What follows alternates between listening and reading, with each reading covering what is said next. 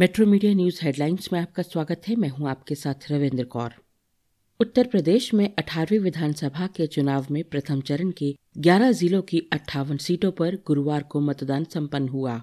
इस बार करीबन इकसठ दशमलव शून्य छह प्रतिशत वोटिंग हुई। 2017 में इन अट्ठावन सीटों पर औसतन तिरसठ दशमलव सात पाँच प्रतिशत मतदान हुआ था। मुख्य निर्वाचन अधिकारी अजय कुमार शुक्ला ने बताया कि पहले चरण का मतदान शांतिपूर्ण संपन्न हुआ। कहीं से किसी भी अप्रिय घटना की सूचना नहीं है। ग्यारह जिलों में हुए मतदान में 623 उम्मीदवार अपना भाग्य आजमा रहे हैं। कर्नाटक में हिजाब का मामला सुप्रीम कोर्ट पहुँच गया है। आज गुरुवार को वरिष्ठ वकील कपिल सिब्बल ने इस मामले को chief justice N V Ramana की अध्यक्षता वाली बेंच के समक्ष मेंशन किया। सिब्बल ने इस मामले पर जल्द सुनवाई की मांग की। उन्होंने कहा कि कर्नाटक हाई कोर्ट से इस मामले की सुनवाई सुप्रीम कोर्ट में ट्रांसफ़र करने के लिए याचिका दाखिल की गई है। इलाहाबाद हाई कोर्ट की लखनऊ बेंच ने गुरुवार को लखीमपुर खीरी हिंसा मामले में मुख्य आरोपित आशीष मिश्रा को जमानत दे दी है। हाई कोर्ट ने 18 जनवरी को जमानत याचिका पर सुनवाई के बाद फैसला सुरक्षित रख लिया था। आशीष केंद्रीय गृह राज्य मंत्री अजय मिश्रा टेनी के बेटे हैं। आशीष मिश्रा पर किसानों को कुचलने का आरोप लगाया था, जिसके बाद उन्हें गिरफ़्तार कर लिया गया था।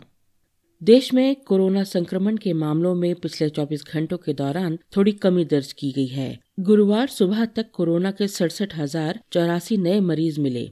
इस बीच कोरोना को मात देने वालों की संख्या एक लाख सड़सठ हज़ार आठ सौ बयासी रही। हालाँकि इस अवधि में 1241 कोरोना संक्रमितों की मृत्यु हो गई। वहीं दिल्ली में गुरुवार को कोविड के 1104 नए मामले दर्ज किए गए, जो पिछले दिन दर्ज किए गए 1317 मामलों की तुलना में मामूली गिरावट है इस बीच 12 संक्रमितों की मृत्यु भी हुई रोहित शर्मा की कप्तानी में टीम इंडिया शुक्रवार को तीसरे एक दिवसीय मैच में भी वेस्ट इंडीज को हराकर सीरीज़ में क्लीन स्वीप करने के इरादे से उतरेगी। भारतीय टीम ने पहले दोनों मैच जीतकर सीरीज़ पहले ही अपने नाम कर ली है। भारतीय टीम ने पहले दोनों मैच आसानी से जीते थे। इस तीसरे मैच में अनुभवी बल्लेबाज शिखर धवन की वापसी होगी। सलामी बल्लेबाज धवन समेत चार खिलाड़ी एक दिवसीय सीरीज़ शुरू होने से पहले कोरोना संक्रमित होने के कारण शुरुआती दो मैचों से बाहर थे। अब धवन की वापसी के बाद टीम संयोजन में बदलाव तय है। मुंबई शेयर बाज़ार गुरुवार को तेज़ी के साथ बंद हुआ। बाज़ार में ये तेज़ी नीतिगत ब्याज दरों में बदलाव नहीं करने के भारतीय रिज़र्व बैंक के फैसले से आई है। इसके साथ ही दुनिया भर के बाजारों से मिले अच्छे संकेतों से भी बाज़ार ऊपर आया है।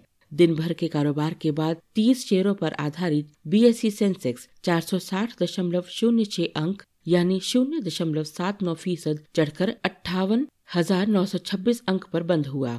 वहीं इसी प्रकार 50 शेयरों वाला निफ्टी भी एक सौ बयालीस दशमलव शून्य पाँच अंक, तकरीबन शून्य दशमलव आठ एक फ़ीसद बढ़कर सत्रह हज़ार छह सौ पाँच दशमलव आठ पाँच अंक पर पहुँच गया।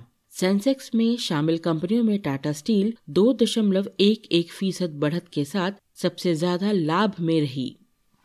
इन खबरों को विस्तार से पढ़ने के लिए आप लॉग इन कर सकते हैं W W W dot metro media live dot com धन्यवाद।